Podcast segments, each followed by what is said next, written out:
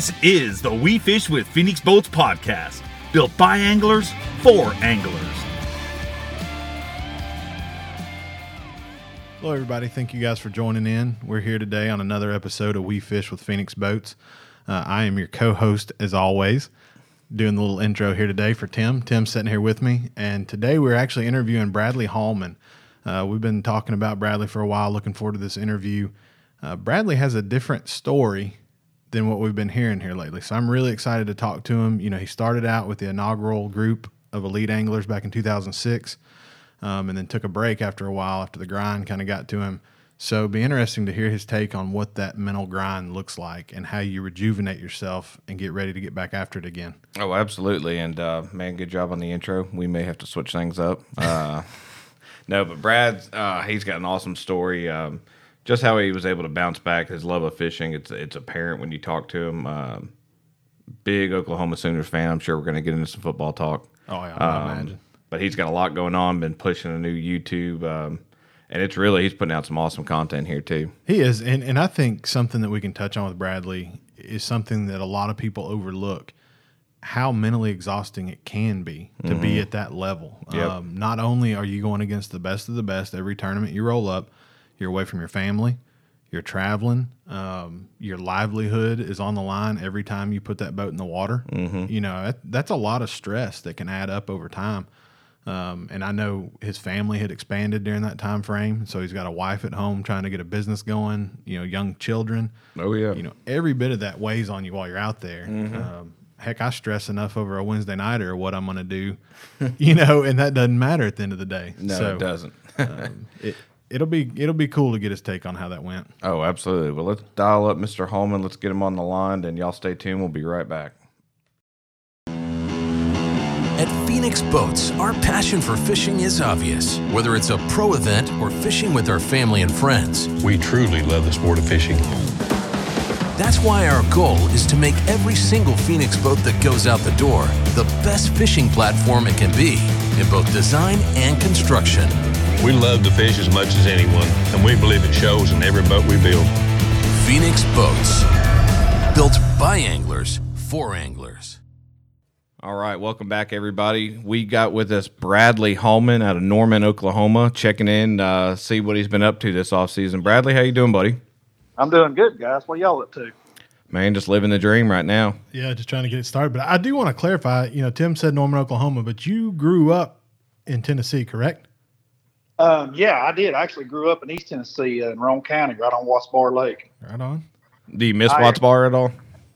Man, I did growing up. So uh, I had divorced parents, and I, I had the privilege of growing up in two places, Oklahoma and Tennessee. My dad was in Tennessee, and I spent a lot of time there with him. I was actually born in Harriman Hospital there off I-40, and I graduated high school in Harriman, Tennessee. So that probably makes me a Tennessean, but um, all of my adult life has been spent in Oklahoma. I came to visit my mom um, for the summer after I graduated high school, and I took a job with a plumbing company there in Norman. I left 13 years later, you know, summer job, how those work out sometimes. Yeah, I still wish I could go sell some fireworks here and there. I hear you. So growing up, uh, you kind of got a little bit of both worlds there as far as fishing. You know, fishing Oklahoma and uh, Tennessee. Do you think that helped uh, help shape you a little bit into the to the angler you are now?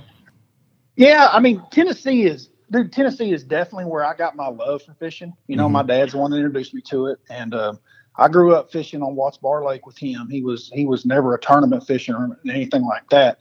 Um, anything that would bite. So, I mean, I can remember getting up before school and going and running trot lines, um, checking our stuff that he would put out in the summertime or, you know, early spring. And the trout fishing on the Clinch River, I can't tell you how many hours I spent below Norris Lake on uh, the Clinch River trout fishing. Uh, it was it was my passion, it was my love, and that's definitely where I developed it. Um, when I moved to Oklahoma um, at 18, um, like I said, I went to work for these guys at plumbing company, and they they were all bass fishermen, tournament fishermen, and um, that's they were the kind of got me started into tournament fishing. There was quite a few guys there that I worked with that all had boats, and I started fishing with them, and that's really what got me going. So all of my tournament experience, honestly, has all been done in Oklahoma. But no doubt, my first love of just the actual chasing a fish and getting a bite definitely started in East Tennessee. How long did it take you to go get your first boat? Well, like I say, that summer job, that was probably part of it. That summer job became a full time job within three or four months. So um, I was 18 or 19 years old, uh, and I bought one while I was working for them. Now, we call it a boat. That first thing was this was a boat that would, like, the console would fire would start underneath it after takeoff.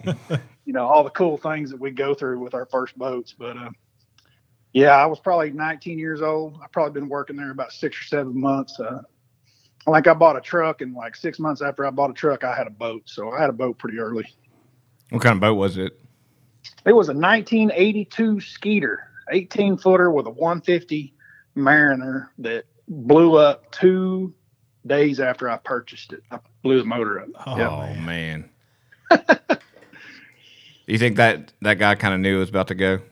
No, No? I, I think that uh, looking back, knowing what I know now, um, I, I definitely blew it up. I, they may have changed the prop out on it before they sold it to me. Probably wasn't the prop that they were running, and it would catch air and spin. And I got aggravated because it wouldn't get out of the hole, and kind of kept my foot into it too long and popped it. That's pretty good though. What you know color was it? You, you know when you're young and you're learning. It was a kind of a dull, well sun faded, extremely rough feeling gray. Rough feeling gray. So pretty much it was. I mean, incognito on the water. Oh though. yeah, dude. I, I swear I can tell you. I remember one time one of my team partners we were fishing a tournament and we'd just taken off and run, you know, five miles up the lake and started fishing. And it's early in the morning. He's like, "I smell smoke," and I'm like, "Somebody's probably camping." He goes, "No, it's electrical." he goes, "Oh God, the console's on fire." Sounds like growing up with my dad in the boats we used to fish in. I think everyone can has a boat story Yeah. like that. Did you guys do well in that tournament? No, no, we didn't do well in that tournament, but it's just something that I'll always remember. You know, it's uh it's the hard knocks in life. We, we we learn lessons the hard way, and we tend to remember them better. At Absolutely. least I do. Well, I don't think if you took it easy, you probably wouldn't learn anything out of it. So when did Yeah. we uh, transition from uh, this uh, 82 Skeeter with a Mariner smoking up and uh, basically toasting marshmallows on it to uh, making that jump to decide to fish the opens? You know, it was it was it was a long road there. Like I say, I was working and going to school at the University of Oklahoma, and I was just fishing local stuff around Oklahoma. And and you know how it is when you're young. I think I started in the in the '90s fishing as a co-angler. Uh, in the back then, it was the old Red Man circuits, Mhm. and it kind of took me up into the northeastern regions of Oklahoma, where Grand Lake and Fort Gibson and you know, Lake Eufaula, some of the big lakes in Oklahoma that a lot of the money was being played for in the bigger tournaments. And um, you know, I got to know more people, met more people. Um, Terry Butcher and Jason Christie and Edwin Evers and myself are all about the same age. And um, those guys all fished with their dads. Ed, Edwin was down by Texoma and played with his son, but but mainly Butcher and Christie and myself um, spent a lot of time competing against each other. Um, became friends, obviously being the same age and fishing that much.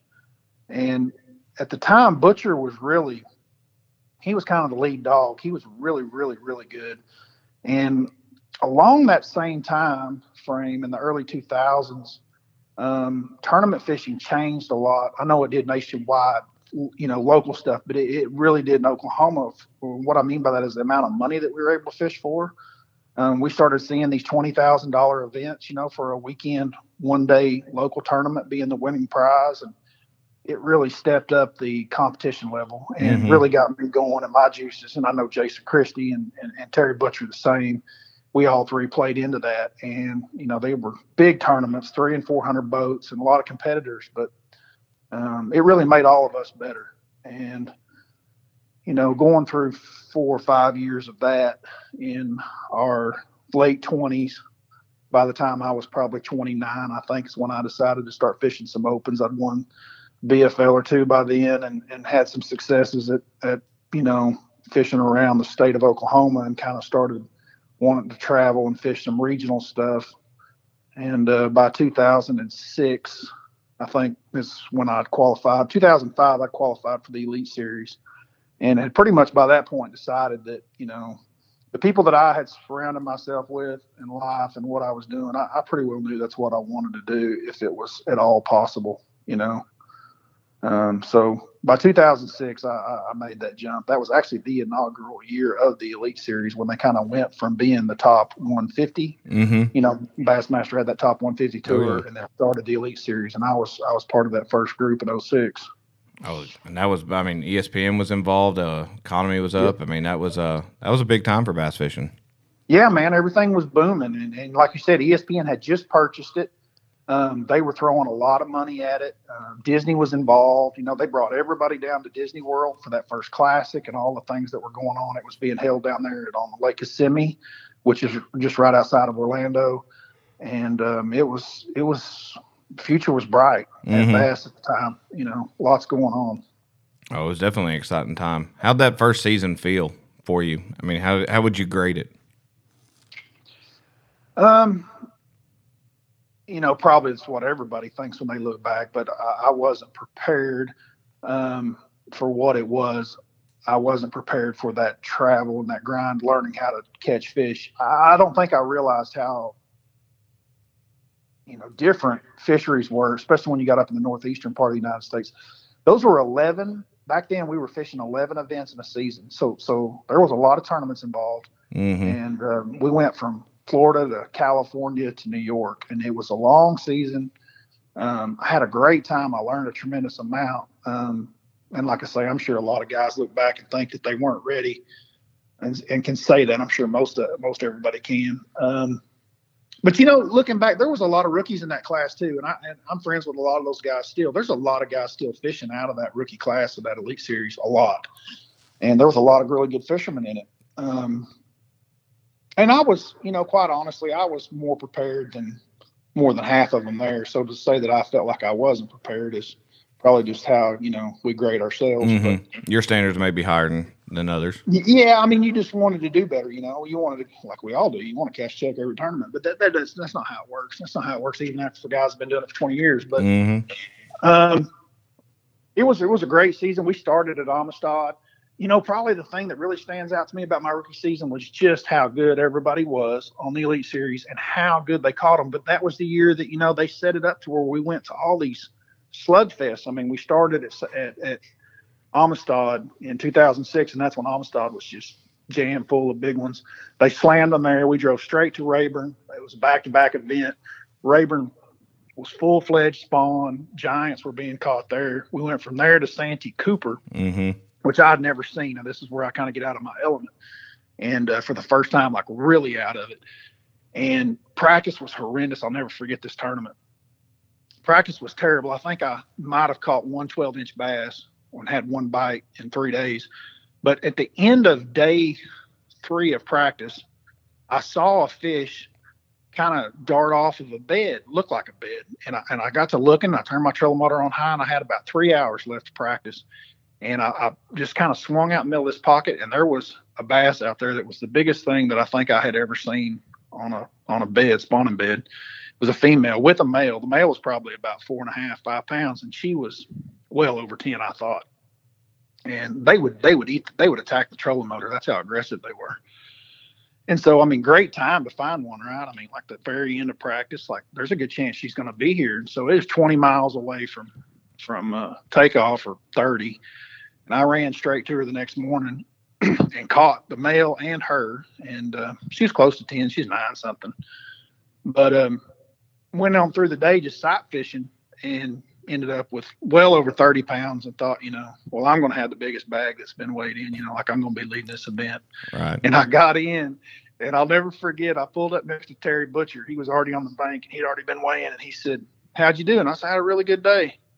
And he said, "He said, yeah." And he said, "Well, what do you think you got?" And I said, "I don't know, over 30. And he said, "Well, you had a good day." I said, "Think I'll be leading?" And he goes, "No." He said, "Preston down there." He said he's got to have two bags to carry his fish. They think he's got over 40. I'm like, That tournament was unreal. unreal. Yeah, I think I was in like fourth or fifth place after that first day, and I had like 32 or 33 pounds. Just, it was an eye opening experience. One, how good those guys were, and two, just how good different parts of the country really, really were. He had like 100, what, 115, 116 in that tournament? Yeah, yeah. That's I mean, he walked away with it. Nobody was even close to him, you know. Unreal. You think we'll ever see another tournament like that? Yeah, definitely. I, I definitely think we will. Um, there's there's lakes that come up and down. You know, it's, you know how lakes Mm-hmm. tend to uh, change, and like Rayburn's extremely good right now. Um, I was involved in a team event down there this year where um, that may be the biggest bagger in. What was it, 40, 48? Yeah, yeah, I do. I remember seeing that one. Um, I was there. Andrew Upshaw and I were team partners in that event and uh, fished that event, and I think we had like twelve pounds. that guy had like five fish that weighed as much as our whole five. Shoot. That's got to be just the weirdest feeling to think you had 30 pounds and that may not even get you in the top five. I know it was a, it was a, it was a good thing to have happen, but it was also a, you know, and I actually that day that that day at the open or at the open that elite series event, I actually left a fish that was, I don't know, she was close to eight, she was seven to eight pounds, and I had her down on my bait. I'll never forget this, and like I, I could have caught her. And it was towards the end of the day, and I'm thinking, I'm gonna cull like a five pounder out of my boat for this, you know, two pound cull. I'm like, tomorrow I'm gonna be begging for that fish. So I left her, and uh, yeah, she wasn't there the next day. I wish Mm. I'd have smoked her. What What is your biggest five fish bag? Probably that, Yeah. um, 32 something. Yeah, that's probably the biggest five fish limit I've ever weighed in. What about your biggest fish? I've had a lot of guys ask me that, and I, I, I don't know. You know, I've had some fish even like that one that day that I caught that um, I didn't weigh that fish ever. Uh, that fish might have been ten, might have been nine. I don't know. It was. I've never put. So I heard Brian Thrift say this, and I'm in the same boat as him. I've never hung a ten pounder on a scale it said, you know, fish, and it said ten pounds. So I guess I officially haven't ever caught a ten pounder, but. Um, I may have, I may have caught a couple. I caught one at Rayburn one time that was really, really big in practice, and there was a lot of people around, and I just slipped it off the hook and put it back in the water because I didn't want to be seen with it. But, Mm-hmm. So officially, I've never caught a ten pounder. So nine pounders are the biggest I've caught. You know, Oklahoma, we don't have those kind of fish. You know, I have to travel somewhere. You know, it's like you guys in Tennessee. Y'all don't really truly have many places that have that size of fish either. You know? No, we don't. No, I mean Guntersville is the closest thing to us that could have that or chick. I mean, there'd be the Yeah. only two places. Well, you could get yeah, that. that's right. You guys do have chick. Yeah, I forget about that. But um, you know, just generally speaking, I mean, seven, eight pounders are usually the biggest, some of the biggest fish in our fisheries. You know. Oh yeah, You had just t- you'd mentioned just a second ago about you caught a big one in practice and you slipped it off the hook because there's people around. Yeah. What, what other strategies do you have to run through during a practice day? Things like that, just to not key off, you know, or give away what you've keyed into or anything. you know, probably just not catching them. I was actually, we were filming a YouTube video just the other day, Mark Jeffries and I, and we got into them. And I mean, we had just a stellar day and just caught them. And it was so easy on spinnerbait. And he actually made the comment, Mark did to me. He said, he said, well, you probably get days like this all the time, don't you? And, and at first I was kind of thinking like, yeah. And then I stopped and I said, no, no, not really. he goes, really? You don't get days like, I said, well, yeah, I mean, we may run into five or six days like this a year, but usually it's in practice and we'll catch like one or two, maybe three at the most of them. And then we cover our stuff up and we just get the bites. Like we don't really know what it is. And then you come back two days later for the tournament and it's never the same. They don't bite as good. So it's not often that you get days where you just get to rail them. But that, that's kind of some of the things that happen to us in practice that, you know, happens to everybody, happens to all of us. Mhm. You know, it's not often that you get bit that good in practice and you shake them all off or cover your hook up and then you come back and you still get the same amount of bites that you got when you found them. Usually, usually if they are biting that good, usually there's 20 other boats in there with you, or you get back and there's nothing there. You know, they've all moved off. Well, as we, uh, I'm going to go back real quick. So we go from Santee, you finish out, and you fish what, all the way up to 2011 was your last year Yeah. on the elites. Yep, Um, that's correct. Did you ever start to have just some mental grind that was wearing you down on that? I mean, uh, all the travel. Uh, obviously, you guys were 11 events then, but even as it did slow down some to eight and nine events, I mean, that's still that's a toll. And it was, and uh, you know, during that time frame of 06 to 11 was was the year of 2008, which was you know really really bad economy. Everything kind of crashed and fell and really hurt our fishing industry. It hurt sponsor money for everyone involved. It just it was a really big impact on our industry, especially boat manufacturers. Mhm. Just huge. And um, anyway, um, all that being entailed, I started out um, my wife and I, we just had our first child uh, when I started, and by 2011 we had three. So I basically had three babies at home with a wife who's trying to run her own law firm and lots of responsibilities for her at home. And she was basically paying the bill, you know, and, and, um, just being me and how I was raised, I felt a lot of obligation to that and to those children and to my wife. And, um, it was, it was hard on me mentally to go out and focus on what I needed to focus on in fishing. And it got to the point where I wasn't catching them very good. Um, I had never just walked in and had the success of a Derek Remitz or somebody like that that just kind of stepped in and just it, it just clicked for them. You know, it, it, was I was catching fish, but I wasn't catching them where I wanted to be catching them, I needed to be catching them. I wasn't making classics and things like that. And it was just difficult for me mentally to stay focused. I can I can remember one event in particular up at Champlain. It was in the summertime, somewhere around the Fourth of July, and um, this family was out on a Saturday. I had made the cut. I'd made the, you know, the Saturday cut, whatever that was back then, top 50, top 30, I don't know, but it was good. You're getting a $10,000 check, so you should be happy. Mm-hmm. And I can remember watching this family on this dock having a picnic on a Saturday with the kids and the dad and the mom. And I just remember thinking to myself, what in the hell are you doing a thousand miles away, 2,000 miles away from your family chasing this stupid fish that doesn't matter. You know, it was just those were the kinds of feelings that I had, and and it just it took a toll on me. You know, and I spent the last two years of my dad passed away in 2009 um, while I was on the Elite Series, and I know 2010, 2011. That all that just really kind of had a huge effect on me. I, I didn't think it would, but it, you know it it did and, and it just I wanted to be home with my kids and my family, and I didn't want to be out there running the roads if it just wasn't making sense financially. It would have been different if I'd have been Edwin Evers and I was pulling down six figures and supporting my family with what was happening. But truthfully, what was happening is I was, you know, good years. If I was breaking even, I was doing good. So I didn't feel like, you know, that I was doing my part. And so by 2011, I was just I was mad at it. I was mad at the sport. I was mad at bass fishing. I was, I, I can remember I came home, I told my wife, I'm like, I'm done. Um, some of the last events on the Elite Series, I wasn't even weighing fish. Like nobody does that in pro bass fishing. If you, if, if I didn't have enough fish to get a check and I knew I didn't, I wouldn't even go across the stage. I just throw them back. And I didn't care about the points. I didn't care where I stood. I, it didn't matter. I was just burnt out and ready to come home. I told my wife, I said, I'm, I'm ready to sell my boat, sell all my tackle, and I'm just done with the sport. You know, I'm never going to do it again. And uh, luckily for me, she was like, you might just stick it in the garage for a while. just close the door and just forget you got it, but don't go selling everything just yet. Well, she knew what you had paid for it. Yeah. That's right. There's a lot of guys. Yeah, that rod only cost 50 bucks. Yeah. Get rid of it. So how did you uh I mean, how'd you even get up to go practice if you just were that mad at it? I mean, were you just going? How'd you get up to even go practice for those last few events? I mean, just going through the motions. You're just like, I'm here. I'm just going to go fish and. Yeah, you know, I, I, went to every one of them, and I finished the season out that year. And uh, I don't even recall the last event, to be honest with you.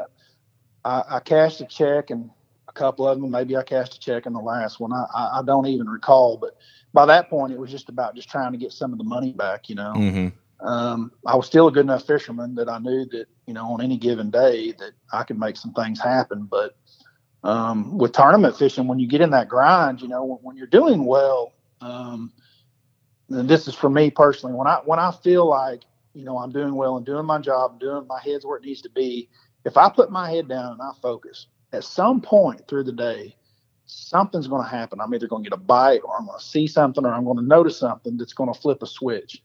And that switch is a light switch, is what I call it. And it's going to turn on the light in my brain to where I understand five or six more things that are going on that will allow me to catch what I need to catch to get paid. Mm-hmm.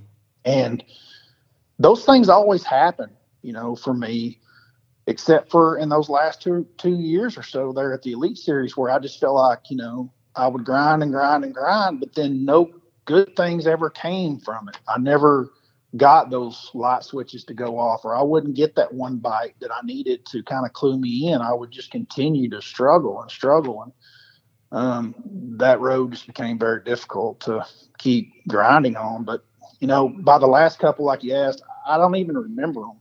Mhm. I, I, I do remember this. I remember feeling like the weight of the world had been lifted off of my shoulders coming home from that last event. I remember that. I remember being happy that it was over and that I was done and never going to fish again.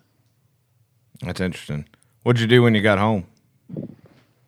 Put that boat in the garage, shut the doors to it, and then like, you know, you spent basically your entire life. By this time, I was in my, I don't know, mid thirties, and you, you've you spent your life trying to get to this, achieve this goal of what you want to do as a career. So now you kind of had to decide what are, what are you going to do with the rest of your life.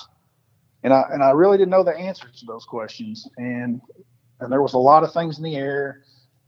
And uh, so I just I just kind of came home and um, I took some time. I started building some stuff around the house. I built I built all kinds of stuff. I built a swimming pool. I built outdoor kitchen that was should go to a two million dollar house. um, I mean, I laid the bricks. I poured the concrete. I, I did it all. I had track hoes with sky tracks. I had all kinds of stuff over there, and um, working. And and I'd learned how to do all that from from from when I was worked for the plumbing company for 13 years. So um, I just kind of went under construction around my house for about nine months. And a friend of mine, an older gentleman, t- wanted to take me to lunch, and he owned a land company, uh, something in Oklahoma and Texas here that they uh, buy oil and gas uh, leases and things like that for um, petroleum land management jobs, what it's called. Anyway, he had a bunch of guys that worked for him all over the United States, and he was like, "Hey, I've got a good gig for you if you want to come in and do this." Um, I, I've got the guys have been doing it for 40 years. They can teach you how. Uh, the office is right here in Norman. Pays good, and um, it has a lot of freedom to where you could fish if you wanted to. And at the time, I was like, "Well, I don't care about the freedom of fishing, but all the rest of it sounds good Mm-hmm. I'm never fishing again." but he was actually a fisherman, and um, his son was actually on the Elite Series at that time that this actually happened. And um, so I went to work for him, Jeff Miller, and and he was great. Um, he was great for me. All the people he worked with were great, and I worked there for seven years. And he and I started fishing team tournaments. He's kind of the one that was like, "Hey, you know, I'll uh, I'll pay the bill for all the entry fees and the hotels. You just crawl on the boat with me." Because his son was gone fishing the Elite Series, and he's like, "I need a partner."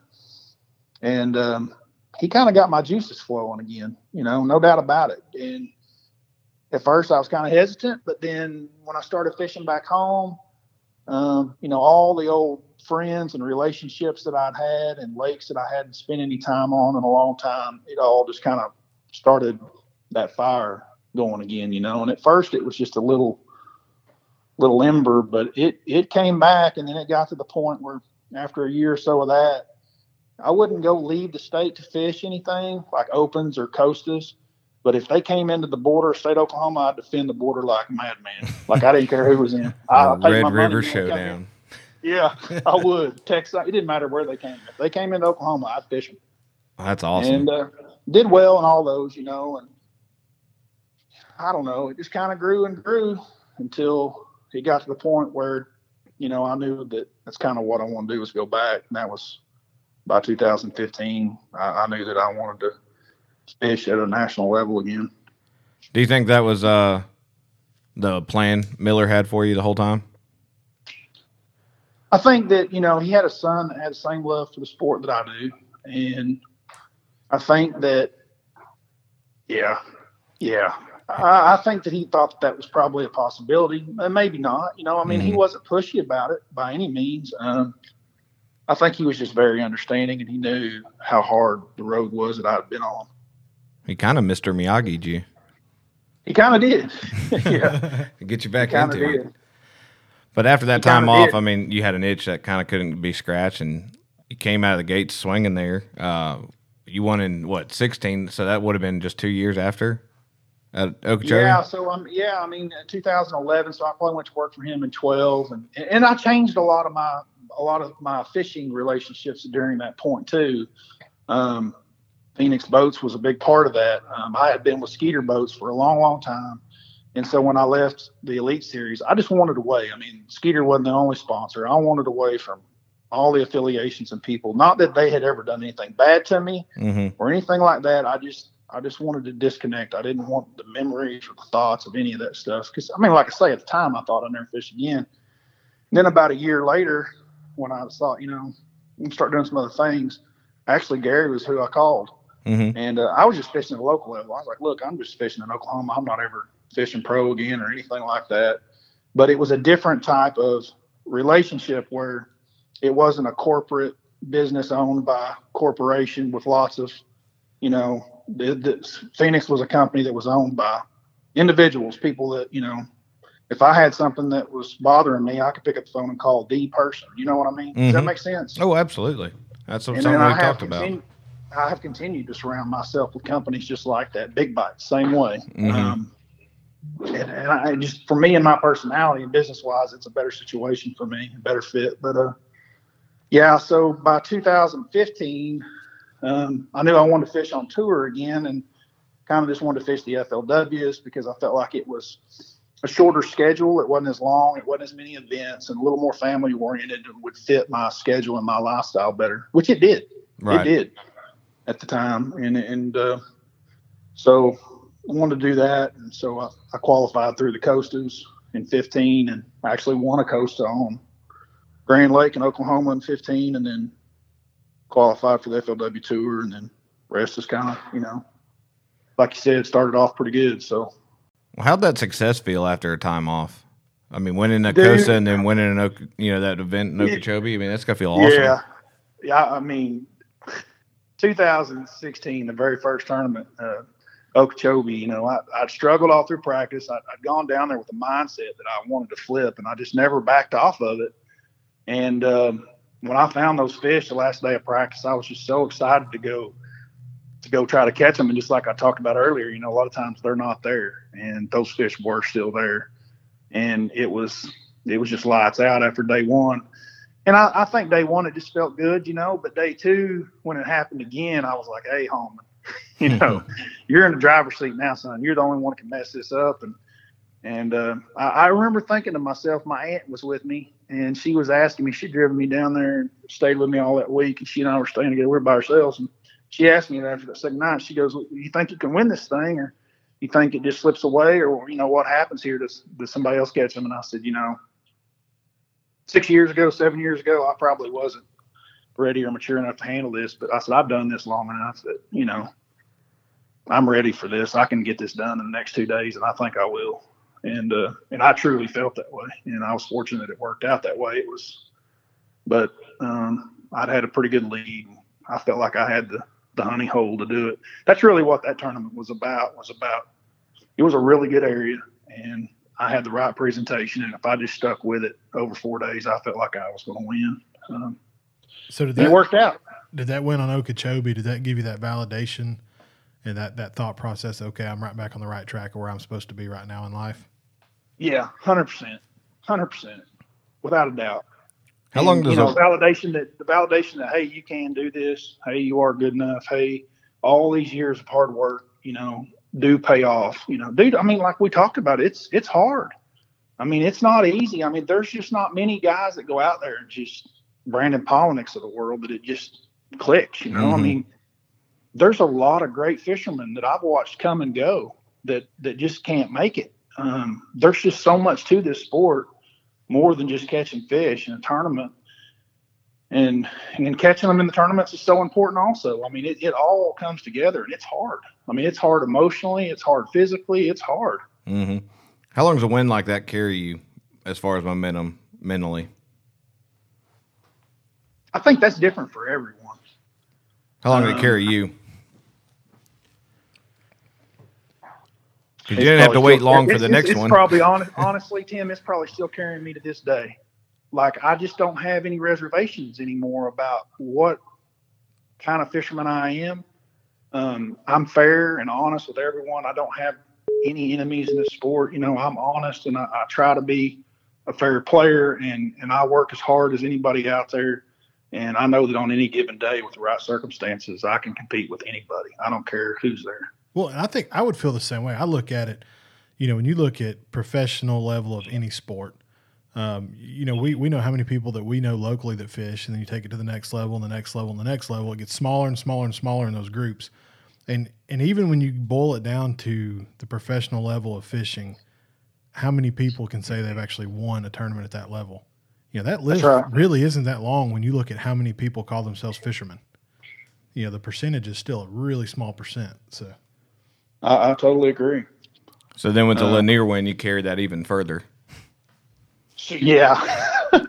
That's when it started getting a little silly, you know, like, holy cow, man, am I really able to, am I really doing this? Um, Lanier kind of came along, and, and, and when Lanier came along, honestly, after a couple of days of that, you know, I really had that that confidence again, you know, that that comes back in just from doing it. And it wasn't from two or th- you know two years of FLW tour, guys. I mean, this this goes back to, you know, Jason Christie and Terry Butcher on Grand Mhm. Lake trying to win a championship for a bass boat. You know, I mean, this stuff really is deep for me. It's not just some false confidence or I read a book or a story on this. I Mhm. mean, it really is deep, deep. I mean, it's been my entire life.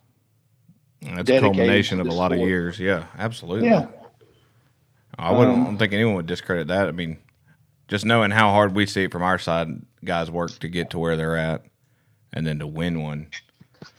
Brian and I are still trying to win fruit jar tournaments around here. So I understand, man. I mean, I, we're going to, we're talking about fishing a Tuesday night or tonight at Hefner. And it's going to be hard to win if I go over there. Well, me and Tim figured out how he and I can win. We just do a two boat tournament. He's in one and I'm in the other. We're guaranteed. One of you's guaranteed to win. it's great for confidence. It's really coming in second. You don't have to say how many boats are there. Well, how about uh, let's go back to uh, what you're doing now, though. I mean, you you've been pumping out a ton of content. Um, you're on fishing eight opens this year once that everything gets back up and rolling. So uh, you've had a little break here. I've been seeing a ton of videos come out of you. How how are you uh, enjoying that? Has that been a fun deal for you? So this is this is by circumstance also. Like just just me being me, and I, I- just lucked into this deal. So no one would think COVID nineteen was a good thing in the pro bass fishing side of it if you ask pro fishermen because they wouldn't have any tournaments. But somehow th- this thing's been good. Mm-hmm. um, we decided to leave. Me and a couple of other guys. We we decided to bow out of the FLW tour, and Mhm. we decided to go to the Bass Opens to try to qualify for the Elite Series, and that is 110 percent our goal. And then COVID 19 comes along after the first event of the year. We've only fished two tournaments. Well, one of my roommates is Scott Martin, who is Mr. YouTube, and um, Andrew Upshaw is also one of my roommates, and Todd Castledine. Well, Todd and Andrew and myself are kind of right here in Oklahoma and Texas. And we had actually started talking about the YouTube thing before we even went to the first event in Florida. And so we'd kind of started dabbling in it a little bit. And we, you know, just kind of getting our feelers out.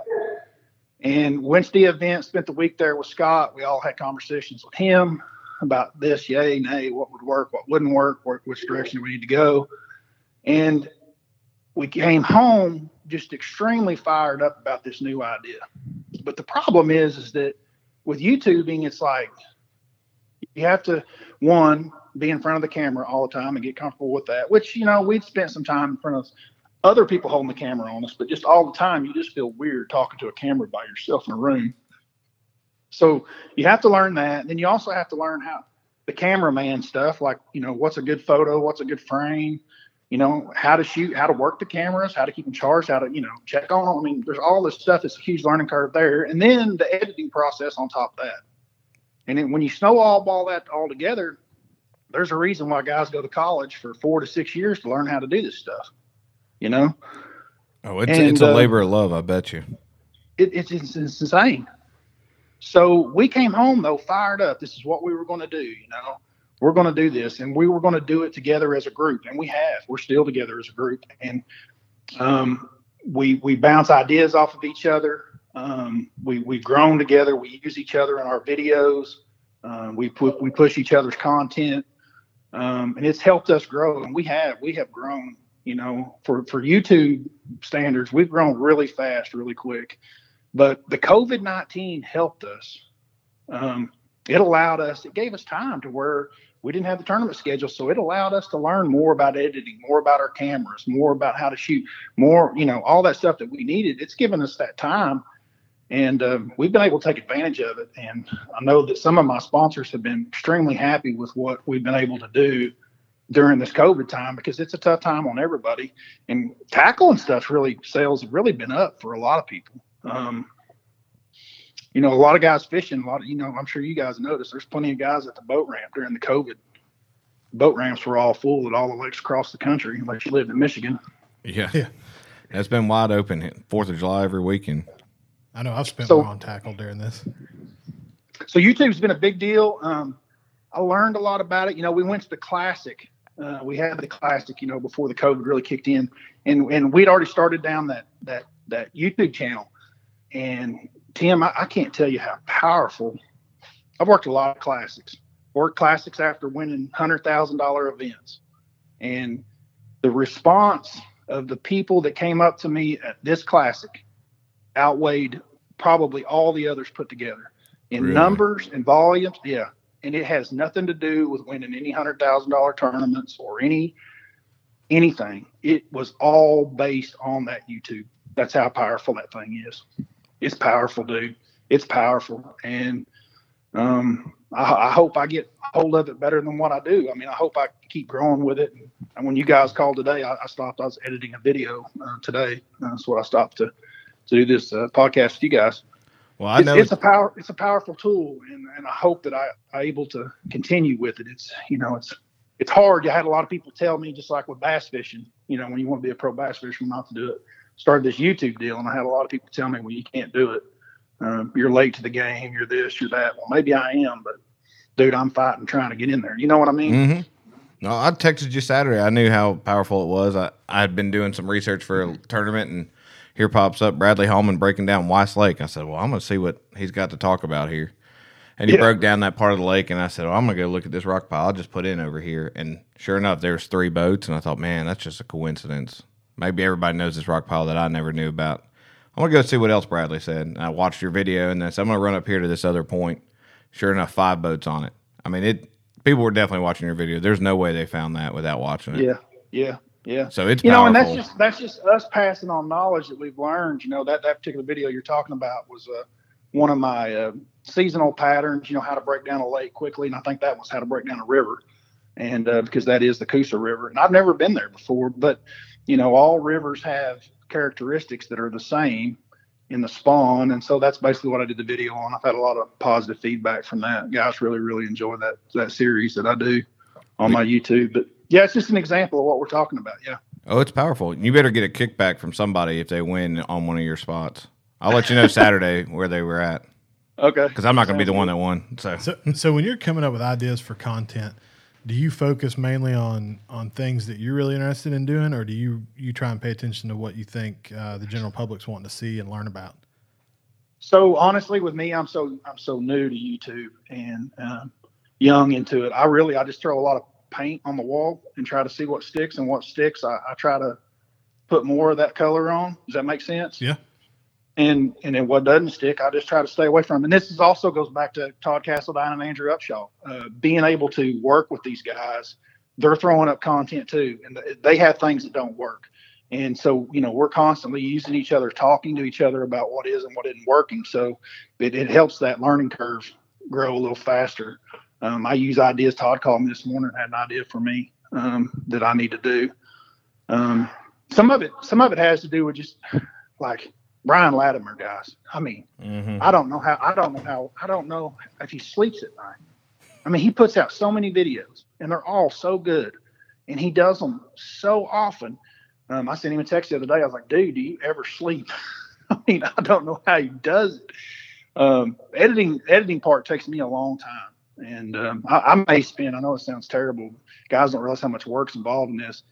Uh, a, a 10 minute video. I mean, there are some 10 minute videos that I have up on my YouTube that I probably have 25 hours of just editing, not the day of fishing, just the editing on the computer.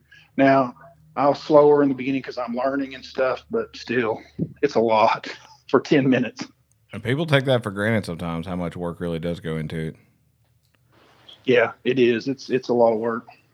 But you enjoying it though?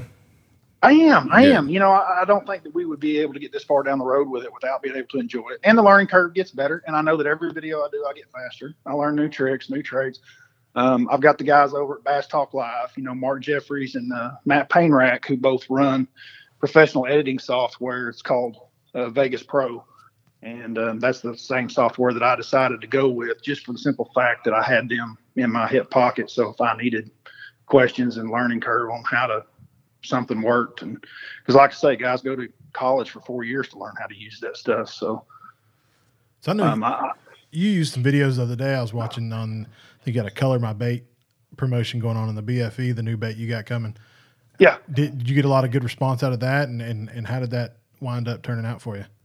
so the color competition that we had on the bait that i designed for a big bite was was incredible they ended up with almost 1500 we were 25 people short of being 1500 people that entered into that contest just to pick a color you know for for one of the for one of the bfes um, so there's been a huge response um, i've really been thrilled with that it's been a successful marketing deal and, and i'm really excited about the bait because i've got a bait now that i can if I'd had that at Okeechobee, I'd have won hundred thousand dollars with it. There's not a doubt in my mind. Um, it's a bait that I can use in my arsenal that I can flip from coast to coast. Which is what I designed it for. Um, whether I'm flipping bushes or flipping grass mats with a big weight, doesn't matter. It's it's going to work on both. That's the way I designed it to. So, um, it, it's been it's been a good response. I got a really good response. My daughter helped me draw that. One of the videos that I did was, was the original design of that. And I got a lot of positive feedback from that. Um, she's a she's 15 years old and she's a really good artist and I can't draw a stick man. And so when Big Bite came to me to design a, a, a plastic flipping bait, um, I was really excited and I knew I knew a lot of what I wanted, but getting that onto paper um, and making any sense whatsoever was going to be difficult. And quite honestly, I just thought about her kind of last minute deal. And I was like, hey, you know what? She might be able to do this for me. And so we just sat down at the kitchen table one night and I turned on the cameras and laid some plastic down and kind of explained what I wanted and away she went.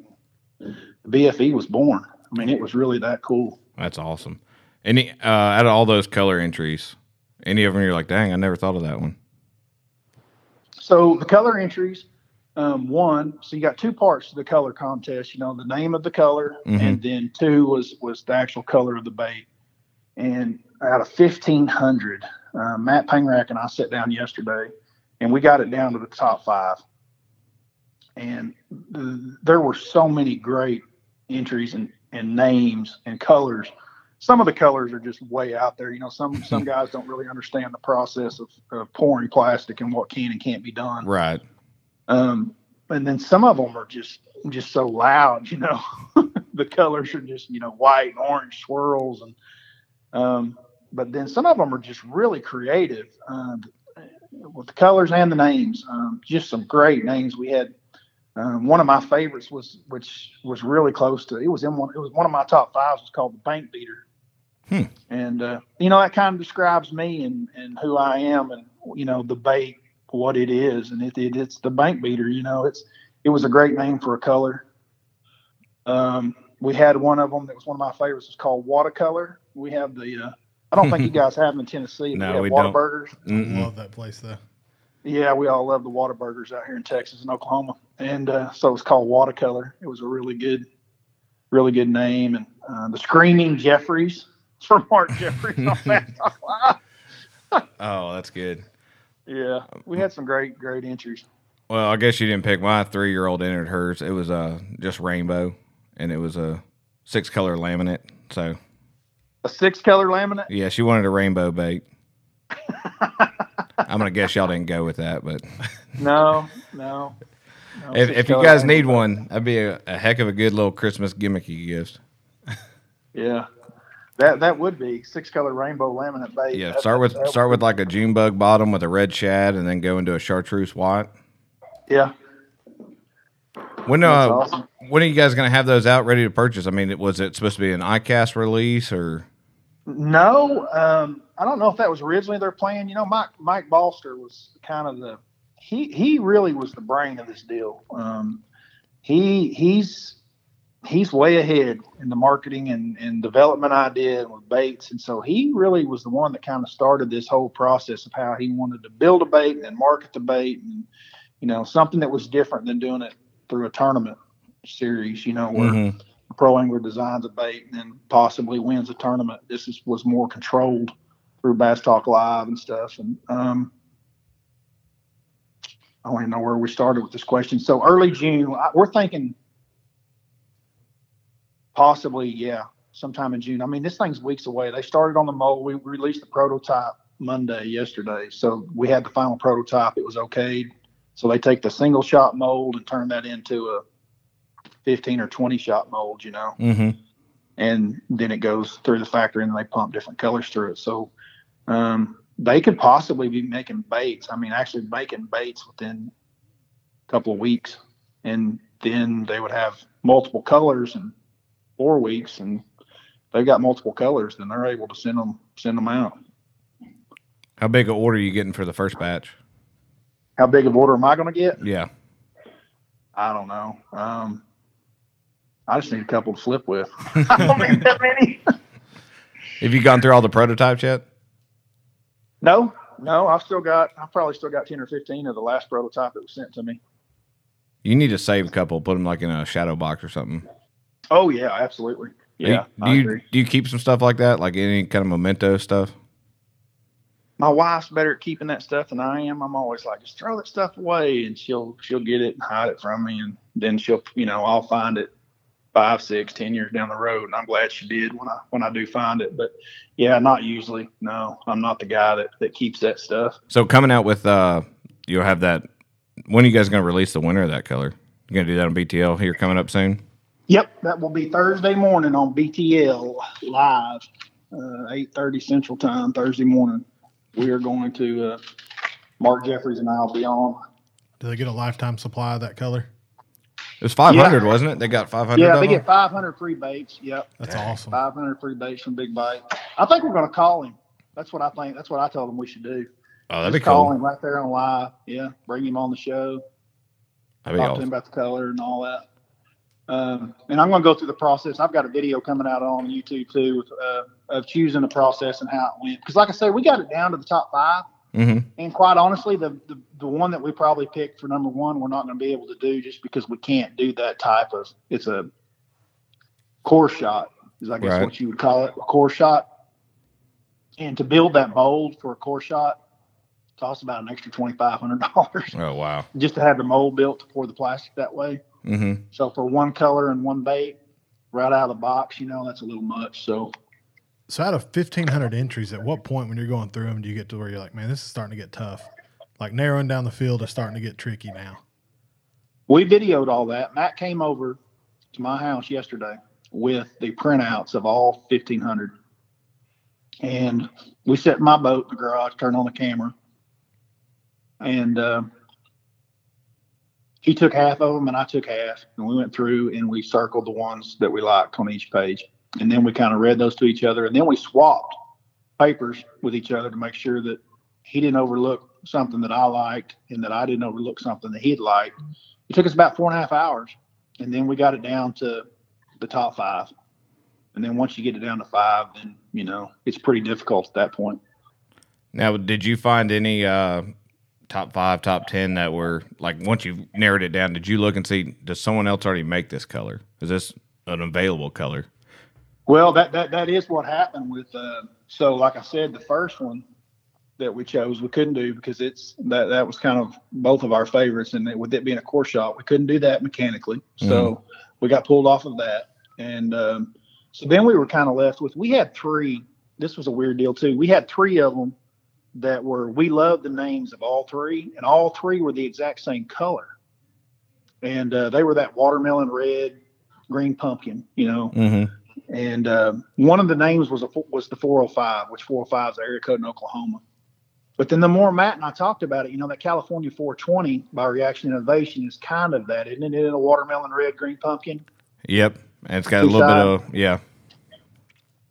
So we we we like that color, and obviously, but that color's been done Mhm. by Reaction Innovation, and they called it California 420, so we couldn't really call it the 405. Right. And that same color was also the same color that was called the bank beater, which I was crazy about and probably, you know, would have pushed. Um, and then uh, the other one was called Coast to Coast. Those were the three names, and they were all three the same color. They were watermelon red and green pumpkin, which we all know is a great color, right? I mean, Oh, saw a lot absolutely. of fish on that on that California 420. So I know the color will sell, but um, some people at Big Bite felt just like what you the question you just asked. They felt like, hey, you know, look, this is your bait. It's unique. It's different. Um, the color contest. Let's let's let's out of your top five. There's got to be one in there that's that's different, and Mhm. and there, wa- there there was. So that's kind of got what got the nod there too. So everybody was involved, from Big Bite to Pangrac and I. I mean, there was a lot of people involved in picking this this color when it was all said and done. Did you run across any that you're like, man, I'm really I'm liking this color. I may save it for another day and just change the name, come up with my own name for it. No, um, I did like the core shot. I did, guys. It was it's really really sounded good. It was uh, a watermelon or watermelon red with a core shot black in the middle. Oh, Yeah, I mean if you think about that, a watermelon black flake or watermelon red flake with a black core shot through the middle of something where you can still see the black through the the green. You know, Yeah. that's, that's a really cool looking idea. Oh, I can think about that now. That'd be a heck of a trailer too. Uh-huh. Yeah, and you can do that with a lot of different colors and baits, you know, Oh, core yeah. shot and them like that. So um, um, I, di- I didn't go do any research. Panger was talking. We were just talking. He said, I think there's a company called Core Shot that does that. Maybe there is. I don't know. Um, I just I was just thinking of the idea in my head when I was reading that that that guy wanted that color, and it was very unique and different. Absolutely. I got my wheels spinning now. That's kind of cool. I might have to go look up core shot now. I know. Now that we're talking, so we're talking about the design of this bait and, and the bait that, that you helped design here. But are there any other new baits that you've seen coming up on the market right now that you think is going to be the next hot thing? You know, we had you know had a bunch of different things come up, different techniques, things like that. You seen anything out there? there was a bait, and I'm not going to say the name of it publicly, but I'll tell you what it was and what it looked like. Um, there was a bait that was at the classic that a guy was selling, and he was from up north, and it was basically a um, what's that big fish they chase up there? The um, the muskie. Mm-hmm. It's a it's a muskie bait, and they it's a topwater bait. And it's basically a big whopper plopper, you know Mm-hmm. but this one was built for uh, muskies, and um, it's different. It's quite different than the Whopper Plopper, but uh, he had thousand of them at the classic hanging. There's lots of guys that probably have bought them as well as myself, but that is a really good looking bait, and I think that with the tournament seasons all being pushed to the summer and fall instead of being spring spawn, um, you may see that bait play in some tournaments coming up because it'll be a bait that the bass hadn't seen. Well, after you designed this bait, you got uh I mean, it was it enjoyable enough you'd do it again if you thought there was a need for something. I mean, I've seen the prototype, I've seen your videos on it. It's definitely something that's not out there. You got Yeah. anything else in your head that you've kicked around that's not out there yet? Yeah, I mean it's just kind of how my brain works. I've actually got things that maybe not even just baits. Um, I, I had a had a deal. I, I contacted PowerPole about a couple of years ago with some ideas. I mean, just like the guys in your industry, that, that's how my brain works. Like I'm Mhm. out there working with stuff, and I'm like, man, we need this to fix that, you know. Right. and I come up with ideas all the time. Um, the BFE with bait wise was I just wanted something that was efficient. That that's my biggest deal flipping is Mhm. I want something that I don't have to keep tearing a bait to put on another one or my hook keeps pushing through where I can't, you know, I just want to keep flipping. I don't want to fix it every five casts because it bumped the limb and it's going to get hung in the next cast if I don't Mhm. fix it. I just want to keep flipping, you know Keep more fishing. casts I can more casts I can get in a day, the more chances I've got to get in a bite. And um, you know, obviously you can't just go with a giant piece of plastic, but um, that that's really what originated that bait. Um, I definitely got some other bait ideas. I've got a I've got a jig that I've thrown for a long, long time, and um, it started back with the same thing, Terry Butcher, Jason Christie days, and um, I call it the LBJ, Little Brown Jig. A lot of people know about it, and uh, but um, it's kind of We don't have to talk to about me. that anymore. That's a that's a don't talk about that jig much. Well, I mean, it's not like it's some giant secret. I mean, Edwin Evers won the classic at Grand Lake with it. No, but I think you've been putting some. I, if you Google Bradley Hallman, LBJ, LBJ is the second up. thing that comes up. So yeah, I've actually had a couple of smaller companies uh, contact me about making that bait, and and maybe someday I do, but you know, it's it's going to you know I don't know. We'll wait and see. What I find interesting is, is you hit on it with the BFE. You know, you saw a need while you're out there fishing, and you, and you made an adjustment and worked on it and came up with an idea. And Yeah. that's just so similar to the way we operate around here. You know, we all fish, and and we do the same thing. We go out every weekend or every afternoon when we get a chance, and if we see something, it's like, man, I, this can be better, or this could be changed to make it more efficient or more user friendly. That's the way we operate here on the boat platform. So I think that's pretty interesting. Um, you know, to align the mindsets the same way. Yeah, yeah. Um, you know, uh, my, my, that's just how my mind works, and and I can't take all the credit for this bait design. I mean, Big Bite has taken and led me down the path, and those those people have done a lot for me to to get me to this point. I mean, Scott and some of those guys over there, they they know they've done this for many many many years, and they know exactly the process and what all's involved. And I've learned a tremendous amount um, doing this, uh, and and and yeah, definitely, I would definitely look forward to doing another uh, some type of bait or or something in the future for sure.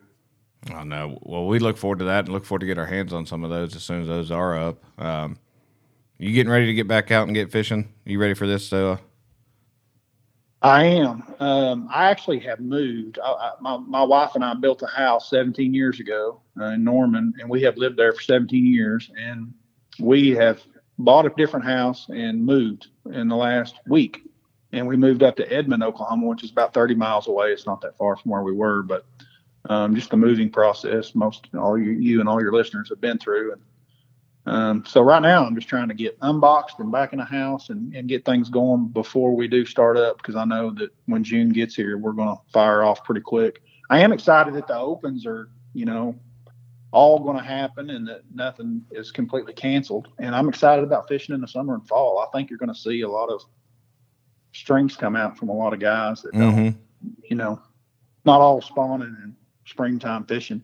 Some Uh, grinders. I'm excited about that. There's definitely going to be some grinders, 110%. no, that'll be awesome. Um, and you're running the 920. You've run a 920 what for four years now? Five years? I have. Dude, I'm bad about that. I get something that I like and uh and I just don't change and like um you guys know a lot more about it than I do, but you know, you, we've got you know, at Phoenix we've come out with a couple of new boat hulls and everything since the 920 was ever invented. Mhm. You know, um I, I just stay the same. I, I really, really, really like that boat. Um, it does all things well, if that makes sense. Mhm. Like every category, it does well. It may not be the very best in one category, but it's never poor in any category. It does everything good. You've always liked the 20 foot boat. You know, I, I think my first Phoenix was a 21, pretty sure. Um, I like the 20 footers because of my style of fishing. Um, docks is really where it comes in big. Uh, the 21 footer is a lot of boat to turn around in a small area Mm-hmm. and to get into. And uh, the 20 footer, it's there's a big difference between that 920 and 921. Um, just the ease of which I can get in and out of and fish certain places. And so that's probably the biggest influence. Um, I really like the way the 920 rides in rough water. Um, I've got a little more bow control with a hydraulic jack plate on a 920 than I do with a 21, meaning it just responds a little better to the jack plate positioning because it's a shorter, lighter boat. Right. Um, I like that. That was one of the really big lessons I learned coming into Phoenix in the beginning. Um, I had never ran a hydraulic jack plate. Maybe a couple of years I had had one, but it just didn't have that big effect on the overall um, uh, the way the boat handled. But Phoenix is very, very sensitive to the hydraulic jack plate, meaning I can I can do a lot of different things just with jack plate positioning in different water conditions with that boat. Mm-hmm. And um, uh, that was a huge thing that I learned with that boat in the beginning, early on. Um, Greg Strom, kind of your your engineer there, was the one that kind of got me down that path. And the first time or two I talked to Greg, I was like, "Yeah, he's not right." You know, and sure enough, I get home and do the things that he suggested, and he was dead on. I was like, "Wow." wow. hmm And so through time, I became to realize how intelligent he was and how much he knew what was going on too was was pretty incredible. Um, but yeah, that uh, that 920 man, it's it's been a good boat for me. Yeah, Greg's like got- a, he's a boat whisperer. He is. It's kind of crazy how he can he can just uh, hear of an issue or go out, go take it out for a minute and change Yeah. this, change this. We're good to go. Yeah, and he's my kind of guy too. You know, he's kind of that. You know, he walk he walks quietly and carries a very big stick. Oh, you know yeah. what I mean? He's from Oklahoma too. I didn't know that. Yep. He's forgot more than I'll ever know. That's for sure. Yeah. He, he's a smart guy, no he doubt. is. Um, so once you get back out, I mean, you're gonna have what seven more? You got seven more opens. Yep, we basically got the whole season. We've only got one in the bag right now, and uh, I got out of Florida with a check, and uh, I'm happy with that. So uh, the next one we're going to start right here. We're going to kick it off in Oklahoma. So we'll just bring all them boys here. It's fine with me. We can start here in June on the river. There you go. We call we call it the ditch because it's so narrow. But uh, yeah, the river's a is a good place to to have one in June. No, that'll be awesome. Well, man, we look, we really appreciate you taking time out. Uh, I know you got some editing to do. We don't want to take you away from 25 hours of editing, but uh, we'd like to do a little, uh, little hot seat with you, just some rapid fire stuff to wrap things up. And uh, man, again, thanks for uh, taking time out with us. Yeah, I appreciate you guys having me on. All right, Brian. All right, we'll get started on this hot seat. Uh, would you rather have jelly or honey on a biscuit? Honey, Would you rather fish with Lincoln Riley or Bob Stoops? Bob Stoops, Three baits you have to use for the rest of your life. Three baits I got to use the rest of my life. Uh, three baits the rest of my life. Half ounce spinner bait, LBJ, and a BFE. Would you rather lay brick or hang sheetrock? Which would I rather do? I'd much rather lay brick. No questions asked. All right, would you rather have to fish a tournament using a 10 foot crappie rod or a three foot kid combo? Man, I don't know. I've, I've been using some of those big crappie rods. We've been chasing those crappie around with that Garmin live scope, and I like that thing. Um, I'm going to say the crappie rod without a doubt. All right. It's sunny out. Would you rather have no hat or no shoes? Sunny out, no hat or no shoes, no no shoes. Can't live without a hat. All right, here's a throwback. You'd have to run with a flasher unit or a hand controlled trolling motor. That was pretty easy for me. I, I don't. I'm not giving up my trolling motor, so you, I, I only need a graph and take them off. All right. You got to fish all next year with a bait cast and pole, but it's only a six six or a spinning rod, and it's a seven six. oh, the six six baitcaster. All right. Golf or soccer? Golf or soccer? That'd be my hmm. response. I have a daughter that plays soccer, and I don't have anybody that plays golf. So I'm gonna. I don't know, man. The thing about golf is, is you can always stop at the ponds. That's what my grandfather golfed, and uh, and he would take me with him, hoping that I would start to like golf. But the first pond we'd come to, I'd always jump off the golf cart and grab a rod and say, "Pick me up when y'all are done playing." All right. Best quarterback to come out of Oklahoma. Ooh, there's a tough one. I I got my pick. The best all time ever, Troy Aikman. A lot of guys don't even realize he played for University of Oklahoma, but he did. He was uh, recruited by Barry Switzer. Um, Troy Aikman's the best to ever come out of Oklahoma. Now he transferred from here and went to UCLA, uh, but he played for Oklahoma, played against Miami. Both of them ranked one and two in the nation at the time. Mm-hmm. So I mean, Troy Aikman's the best, the best to graduate, to finish school at OU. Um, all time, all time, all time. That's tough because I mean, there's been three or four in the NFL just recently. Yep.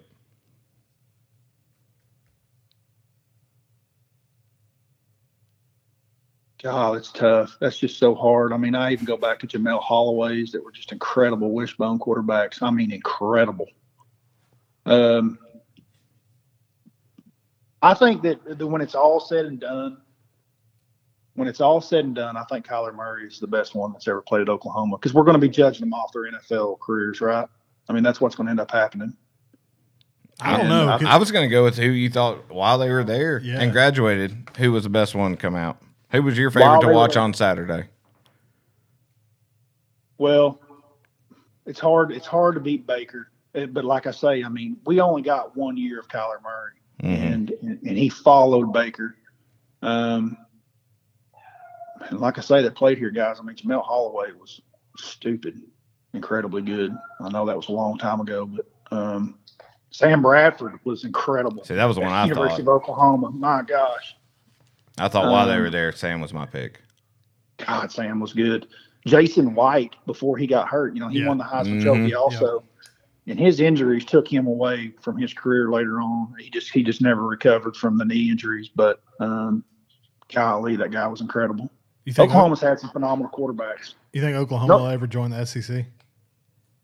You know, me growing up outside of Knoxville there and growing up a Tennessee fan, um, I always hoped that that would happen. And when all this conferencing thing started going down, I really thought in my heart that that's where Oklahoma was going to go. And then all the talk started about the West Coast, and we just do not fit in with the, with the West Coast. And what I what I mean by that is is you know, I, the people that run the university make those decisions, obviously, and, and they think different than like all university people think different than the general public does. But um, I, I hope that happens. The SEC would be a good fit for Oklahoma. Oh, it would be. Um, I know as us as a fan base, we would really enjoy it. Um, I know the games would be really good. It would just make great games every Saturday. You know, I'm a season ticket holder. Um, I take my whole family. We got six seats in that place, and uh, we call it the Palace on the Prairie, and it's a pretty special place. And uh, I know that I know some of my my Tennessee fans and people that I talk to back home and, and fishing too. They're from SEC people. They uh, they talk about you know having Texas A&M and Missouri, and I'm like you know like like they beat up on them, so they're gonna beat up on Oklahoma, and I'm like boys, I promise you, there's a difference. I was gonna say I'd trade Missouri for y'all just because it would make some better football on Saturday. yeah, I mean we, we would love to be out there, and, and who knows, maybe someday that does happen. I guess we got off our rapid fire there. Yeah, we got got- on to college football. Yeah. Imagine that. They could Some go on for Tennessee guys days. and Oklahoma guys. That's not hard to do. Are you guys all ball fans? Uh, know I'm an Auburn fan. Auburn. I'm a Vols fan. It drives me nuts because we Winchester's so close to the Alabama line. Yeah, like ninety percent of people are Alabama fans, and I can't stand it. My wife's I an bet they. Alabama I bet they weren't. I bet it wasn't that way in 1991, 92, I 93. guarantee it. No, Definitely not I ninety bet you they was all wearing orange, son. Oh, it wasn't that way from 2002 to 2007 either. Uh uh No. Anyway, all right. One color sunglass lens. Oh, without a doubt, is that new Silver Sunrise from Costa. That, like that, it? That thing. Oh, I thought I had discovered something no one had ever seen before, you know. And I was wearing them one day, and I had them on in the bag line, and I turned around at one of them FLW tour events, and they were taking pictures. And it was on a Saturday, and everybody made the cut, and everybody behind me, as far as I could see, was wearing nothing but those sunglasses. I just ordered a set Sil- of those lenses. Yeah, Silver Sunrise. They're just they're uh, kind of like the BFE. You can put them on. You can wear them on sunny, cloudy, rainy. Doesn't matter. You just those are the ones you wear. There's no more changing lenses. That's awesome. I, the only other question I've got for you is: you listen to music while you're graphing? While I'm graphing, Yep. uh, no, no. I try to stay hooked up mentally. If I if I start listening to music, I get too lost. I, I've tried listening to music in the boat, fishing, and graphing, and all kinds of things, but it it I can't stay focused. My last one was uh, what's your favorite type of Coke? Coke? Yeah, like Diet Coke, Dr. Pepper. They don't call it Coke out in Oklahoma, probably. Oh, No, well, I mean Tennessee, I, we call it Coke. Yeah, so, yeah, yeah, I mean, uh, yeah, I think Coke. Uh, probably, man, that's a tough one. I'm a big Mountain Dew guy. okay. Uh, I, I'd say it's probably Mountain Dew. Mountain Dew, diet or regular? Yeah. Oh, regular. Regular. We need to get him some sun drop. That's an East Tennessee deal too. Well, shoot, man, we really do appreciate it, Brad. Uh, anything? Uh, what, what's what's uh, what's the YouTube channel where people can follow you too? Uh, you can find me everything. It's Bradley Hallman Fishing, or just Bradley Hallman. You can find me YouTube, Twitter, Insta, Facebook. Doesn't matter. I'm I'm on all of them. And uh, yep, Bradley Hallman. You'll find me. Doesn't seem to be too many of us running around. No, and why did you always stick with Bradley? Like I'm Timothy, but I went by Timmy when I was little, and now I'm Tim. You always stuck with Bradley. Never went by Brad. No, I, I went by Brad most of my life. Um, fishing started Bradley. I don't know why, but like, yeah, maybe maybe my 40, you know, maybe my W nine. I don't know, but um, tournament wise, I started filling out just my full name on the deal, and then it just started being read, and tournament directors calling me that. I mean, from ever ago. And so then I just kind of left it that way because it, it, it allowed me early on, it allowed me just to differ, differentiate between people that were calling me what it was associated with. If they Mhm. called me and called me Brad, then it was somebody that I knew personally or something. And if it was Bradley, it was always fishing. And then then we started fishing and I just left it, never changed it. I just wanted to know that. I got a I got a young Timmy at home right now, so he's probably going to go through the same deal. But yeah, I definitely grew up. Most all my friends growing up called me Brad, not Bradley. Well, look, man, we do appreciate it. Um, hey, did uh, Corona hurt your Chinese reels? By the way, Are you still able No. to get them? Yeah, I'm still able to get them. I've been disappointed with the last batch I got. Were they green? The, the green ones, right? I got some of the green ones, yeah. Is that the one? I one? haven't been as disappointed with them as I have a couple of others. There's there, I got some black and blue ones that I'm not crazy about at all. I'm liking them little green ones for braid. They're, Yeah. they're not bad. No, they're fine. Did you get the high gear ratio ones? Mm-hmm. The nine to ones? Yeah, they're they're good. Because I don't know what's how it got? many 19 times- bearings, 30 bearings, something like that. Something crazy. Yeah. I don't know how many Chinese reels I sold by mentioning that one time on Bass Talk Live, but I know that I get a lot of messages about them still. That's just a cool story. I like it. Yeah. I did. I mean, it's not a lie. Lanier, I won Lanier with one of those things in my hand. Uh, it was a seven to one. It had Chinese block lettering across the side of it. I like them. I'm going to use them this year. I got. I think I had to buy five to get a little bit of a price discount. So I bet I sold more reels than any pro sold in 2019, probably. it'd be nice to know what that that factory, how many they shipped over here from you. Yeah. Yeah. I'd like to have got a commission of that. Well, look, man. Again, we appreciate it. We'll talk to you soon, Brad. All right, guys. Appreciate, it. Thanks.